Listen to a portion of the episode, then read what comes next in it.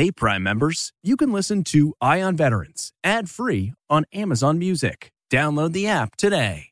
This spring, if you'd rather spend time enjoying your lawn instead of trying to keep it alive, there's good news. TruGreen is the easiest and most affordable way to get a beautiful lawn. All you have to do is water and mow, and they'll do the rest weed control, fertilization, aeration, and even some things you might not even think of. They'll do all of it, while you can do literally anything else. With TruGreen, you can have your lawn looking as good as a putting green. That's not hyperbole. TruGreen is the official lawn care treatment provider of the PGA Tour. TruGreen offers a satisfaction guarantee, and they have a verified best price promise, which guarantees you the lowest price with no compromise on quality. You do you. Let TruGreen do your lawn care. Visit trugreen.com to get the best lawn at the best price with the best people guaranteed. Angie's list is now Angi, and we've heard a lot of theories about why. I thought it was an eco move. Fewer words, less paper.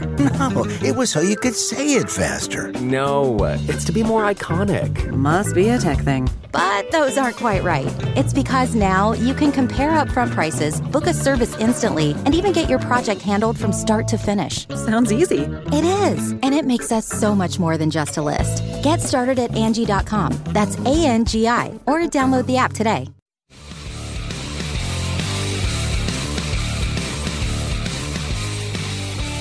There are nearly 20 million military vets in the U.S., and each week we focus on their stories. This is CBS Eye on Veterans.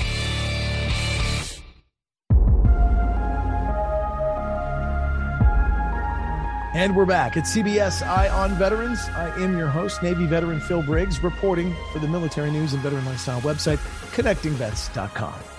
Now, again, we're talking about this uh, military appreciation entrepreneur fair being hosted by University of Maryland Global Campus, and uh, actually kind of a sneak peek at uh, one of the guest speakers here.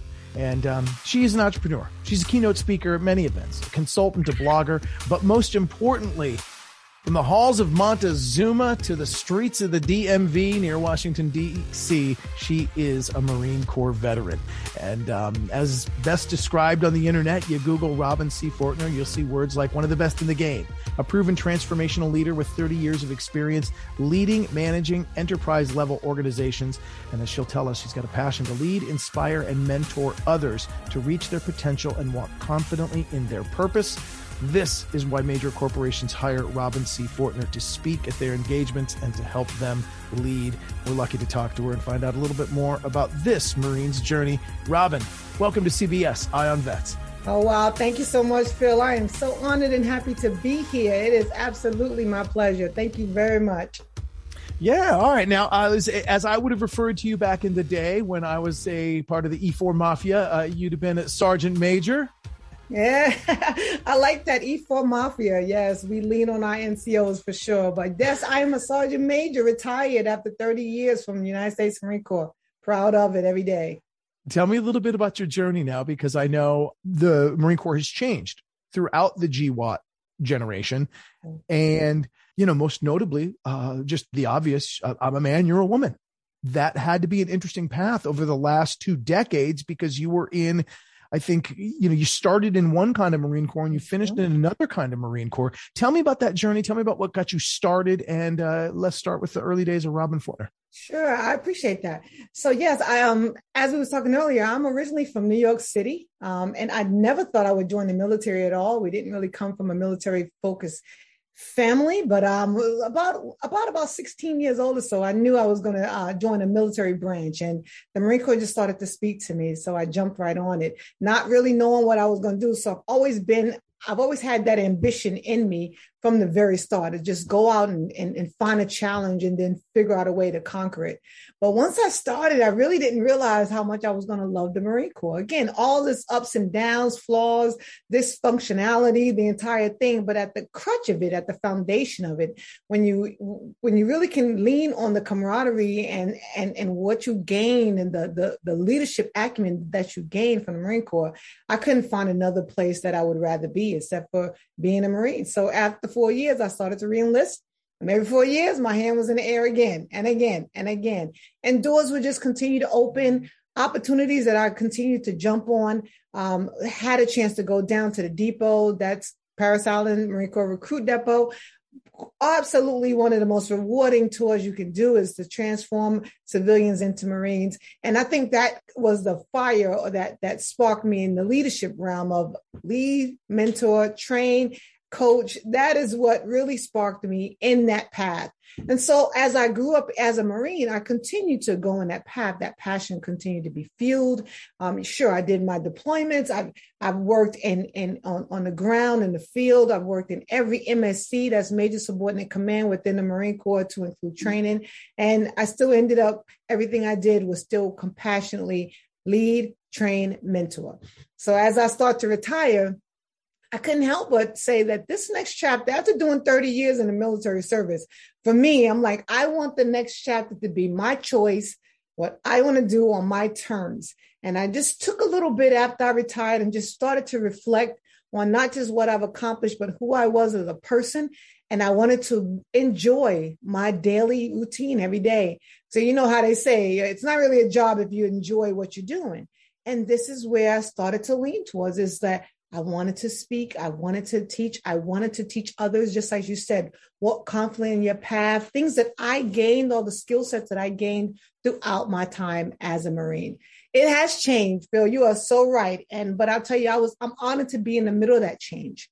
Because although we as women Marines started off differently 30 years ago, I'm proud of where we are today. And I'm telling you, they are kicking butt and they're showing that they're cap- just as capable. Um, we can have another whole podcast on how that worked because I was part of what's called the Ground Combat Element Integrated Task Force and that shaped the entire DoD in how we we employ women in the combat roles. So lots of stories to tell on on where the women population is going, not just in the Marine Corps, but also in the DoD. Very proud of those ladies.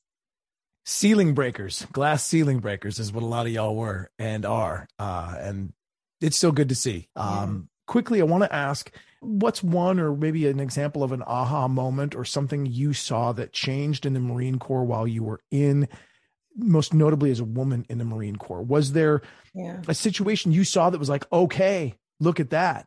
We just made it better. We just we just got it right now. Absolutely, there was many, um, but my mind is drawn back to what I alluded to earlier with the Ground Combat Element Integrated Task Force. Um, this is back in 2014, 2015 15. And I think the aha, uh, not that many people didn't think it was going to happen, um, but then there was many people who didn't think it was going to happen. But like I said, this was where we were testing and, and looking at the feasibility of putting women into combat roles and how would we do that. So being at the crutch and the foundation of what that was going to look like for the future of the Marine Corps was huge. It was pivotal, not just culturally, but also from the foundational standpoint of what our infantry and how we fight. Um, so those are huge aha moments because everybody was more focused, honestly, on whether or not the females can do it. And the the the direction that the leadership took, I enjoyed better because we looked at it as how was the warfighter going to do it, regardless of gender, right? At the end of the day, what are our um, you know standards that that was relevant to the way we fight in the the future wars relevant for any warfighter and once we started to change our focus on how we looked at um, what the narrative should be out of the ITF, magical things began to happen. Right? We we we we we took it from just being a gender specific to gender neutral. How are we fighting? And we found that we can tweak a lot of our uh, our SOPs in a way that we saw our standards. Period. No matter if there was male or females, we found that there was a better way to ensure that the warfighter was better equipped um, didn't get a chance to say, but uh, you know, my last duty station was with an acquisition unit, and and it was so rewarding to see some of the things that we talked about, like lighter pack. How much weight is a warfighter carrying, regardless of gender? Um, the, the the rounds that we carry can can we use different material and still be safe? What we use for our well, the SAPI plates, the helmet material, things like that. All those things we talked about while I was on the ground with the ITF in Second Marine Division, I saw coming to fruition when I got to the acquisition unit. And I was able to lend a, a, a firsthand account of many, many of those things happening behind the scenes based on conversations that we had at the ITF. You know, we spoke about training as athletes at the ITF. How do we PT? How do we bring the Marines through and actually train them as athletes from the onset and not just kill them and, and, and incur so many injuries, but teach them that nutrition? And as you left, uh, years later, you started seeing more force fitness instructors coming into the Marine Corps. So for me, just being at the pivotal part of, I was at that table where I remember talking about those things and we didn't have it in place. And then to watch the Marine Corps evolve, you know, and no one knows the original stories and that's fine. But to see that we, we took action to make sure that we put the warfighter first, not just females, not just infantry, the warfighter who was going to actually be on the ground and actually put forth that effort to pursue the mission. So for me, the the biggest aha moment is watching those things transpire. Yeah, and, and you know, I tell you, I've talked to so many of you know my fellow veterans, so many great combat veterans that have served over there, and there was a change somewhere around the surge era when some things were being implemented. Yes things did start to change. Packs got lighter, things got more useful. The warfighter was equipped in a better way to do the business of war on the street and clear the grid. It just started working better. I remember one vet telling me that all of a sudden he remembers about halfway through his deployment, they started getting stuff mm-hmm. and the stuff that was coming was actually useful. It wasn't like a MOPP suit or some like, you know, some sort of chemical weapons protective gear they have to pack in there and never actually use. And it just takes up space and dead weight and I'll also remember this interview with another one of my veteran friends, Kirstie Ennis. And we sat down and started talking about her MOS and, you know, what was she? She was involved, uh, of course, in a helicopter crash and lost her leg but I was like, "Hey, tell me about your MOS." And she was air crew, and I was like, "Oh, cool. So you know, you loaded the it's like you loaded the helicopters and stuff." And she's like, "Yeah." She's like, "Not not so much." And I was like, "What?" She's like, "I was a door gunner," hmm.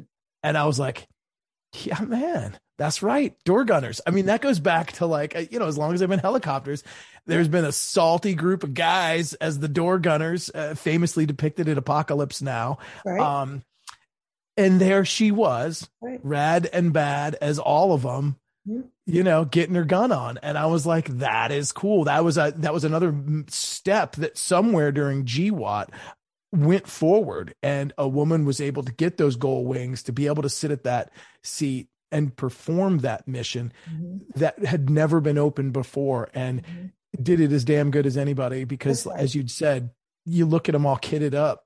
You know you're a marine. I, I, I don't know what you are. I can't even see really see the cheekbones with the goggles on. I mean i don't know man woman whatever.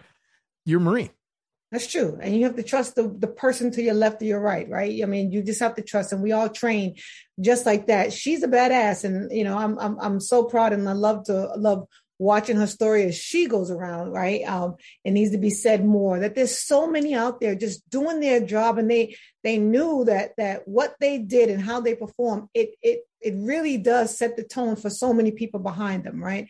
Um, and, and the more you see that out there, the more we could chisel at any kind of biases and just allow Marines to, or any service member, just allow them to serve. Because that's really what it's about. They want to serve and they want to serve well. Um, so we got to break off all the barrier piece and allow them that that that opportunity. And that's what the ITF was about. It was just about opportunity. No quotas no none of that. Just let it be an opportunity to prove that that they're capable of doing the exact same thing um, just as well if not better and earn that trust um, alongside their male peers. Um, and then we go forth as as one full unit as you know as the marine corps. And we're still growing. We're still learning from things. And again everybody got flaws and stuff like that. So you know but but at the end of the day go back to those those core values that binds us together and you remember your why now we've talked a lot about uh, you know our active duty days. Talked a lot about Marine Corps days. Uh, you get out after 30 years, sergeant major. You know you've trained, you've mentored, you've led,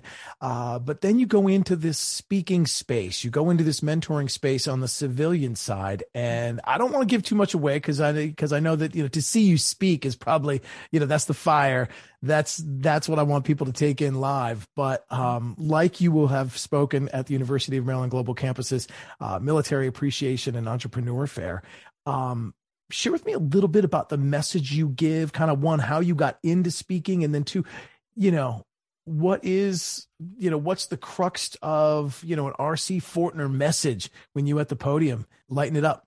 I love it. I love it. So uh, again, speaking became, as you know, in the military, a lot of senior leaders get called to speak. Um, and and that's when I realized, you know, the passion for speaking. Um, because I would get called to speak and it became natural, right? It became natural. The, the, the more I wrote things out and tried to read, it just did not work for me, right? It just wasn't working. So everyone has to find their own little, their own niche and what works in, in their favor. But I found for me, um, you know, you got to speak from the heart. So I find that topic, you get in front of those Marines or the, that, that, that actual audience. And it was just, you turn into, for me, I turn into a different, um, you know, fireball, if you will. and, and, and you, you watch and you see the transformation of your audience. So I learned that this is what ignites me. So when I retired, um, RC Fortner Enterprise is a my goal for RC Fortner Enterprise is just that. I use the word enterprise for a reason. It's not just speaking, right? From executive coaching to government contracting, and speaking will always be at the heart because RC is a speaker. So that's going to always be at the heart of RC Fortner Enterprise, but it's going to turn into an enterprise. That's the dream, right? Dream big or go home. So it's going to be an enterprise, right? And literally, most people think I've been doing this for years. I retired in 2020. We established RC4 in 2021, and here we are. Um, so we're moving pretty fast, and I just see the goal just continuing to move. Um, but I love bringing um, passion to the message. And I think that's what's missing sometimes is passion to the message. So when you see me in front, um, and as you know, the pandemic has put us in front of a camera behind a computer screen, and you try to get as much as you can out of that. But the real fire is when you can be and feel the electricity coming off the stage, when I can look people in their eyes and, and there's an interaction going back and forth of, of transfer of energy. And they know that I truly believe what I'm saying. Do you have any examples of times you've connected with people that you didn't necessarily expect to connect with or you think an audience took away more than they gambled for because i see some of these corporate speakers you know i was just was just talking to Navy SEAL Rob O'Neill not too long ago. And I mean, he speaks in front of like JP Morgan Chase and Coldwell Banker. I mean, all these big old companies and, and, and groups. And I think, you know, to those of us that have served somebody like you, Mm-hmm. You got to look at some of those like lawyers in love, those guys in ties, you know, they're there at the Hyatt Regency mm-hmm. for the mm-hmm. coffee break and they file into the conference room. And I mean, life's been good to some of them. yeah. They got pretty, they got pretty hands. They got nice soft skin. They, they haven't sweat. They haven't grind. Yeah. They haven't worked. They haven't feared. They haven't had to tough it out and they haven't felt what you felt sometimes. Have you ever kind of had that moment at one of these things where you could sense they were just drinking it in and it was it was real. Oh yeah. And you know the, the, the ones i love the most is when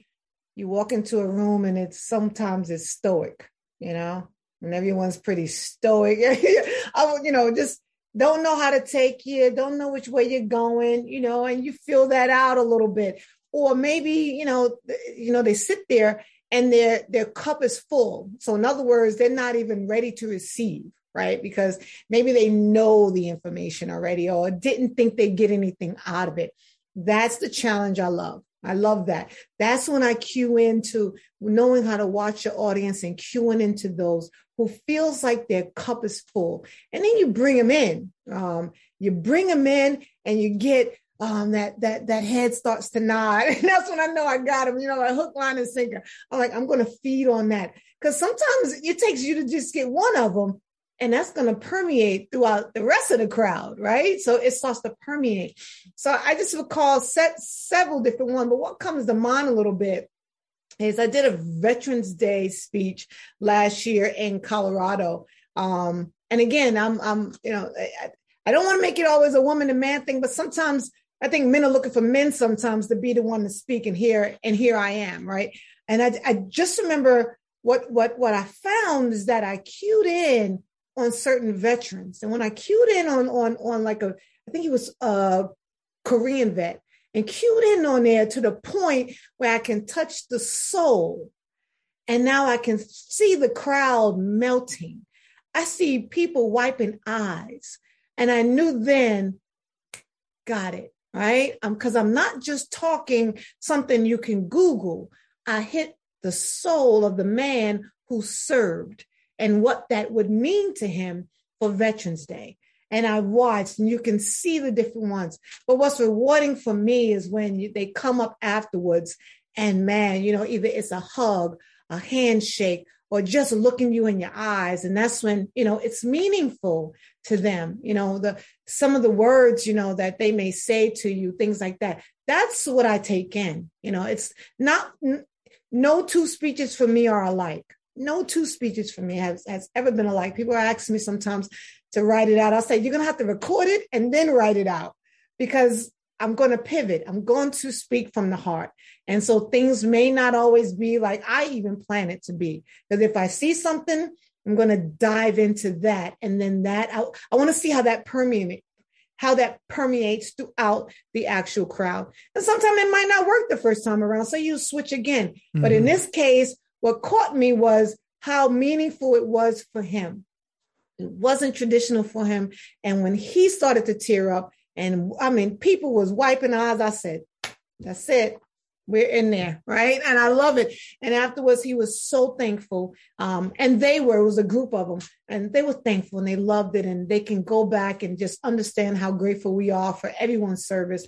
1% of the world serves. And I think we continue, we we we we have to continue to to draw notice to that and to celebrate that.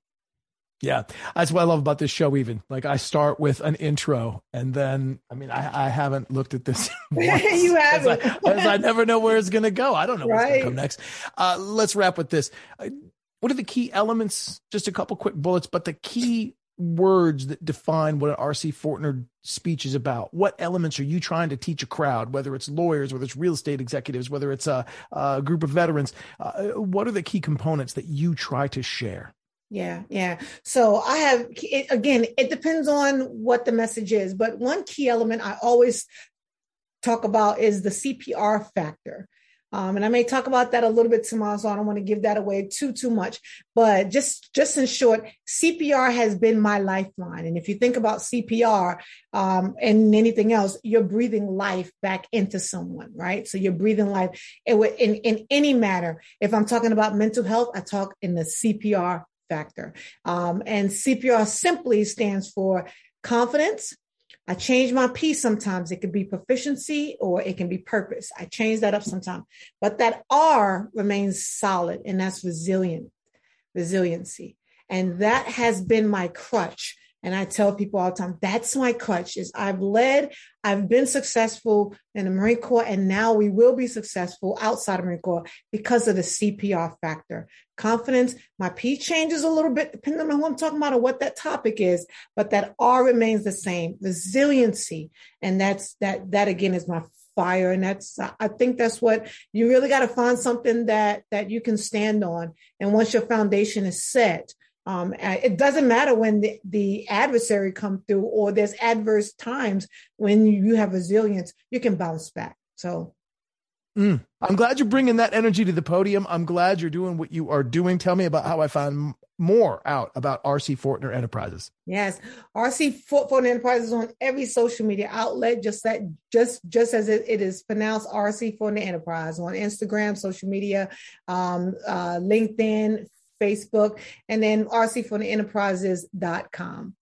So look me up. Um, I'm, I'm, I'm, always happy to engage and to collaborate out there. Um, it's it's just so wide of a range, and that's what I love about technology is that no matter where you are, we could definitely connect. So looking forward to engaging with those who's listening, and tomorrow engaging with those who are in person.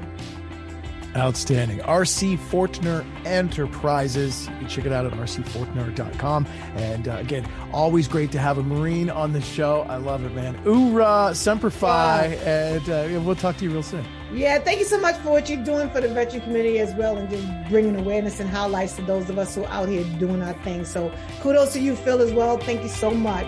Look forward to seeing you again.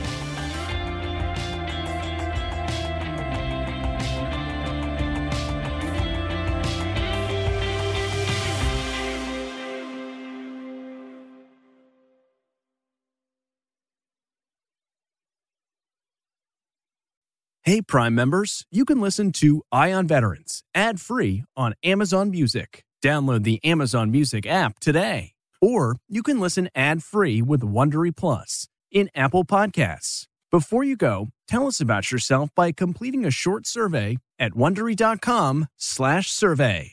A story of betrayal you would struggle to believe if it wasn't true. Listen to Blood is Thicker: The Hargan Family Killings wherever you get your podcasts. Catch every episode of 60 Minutes, America's most watched news magazine show, as a podcast. Hear in depth investigations across politics, news, and entertainment on your schedule. Listen to 60 Minutes ad free on Wondery Plus.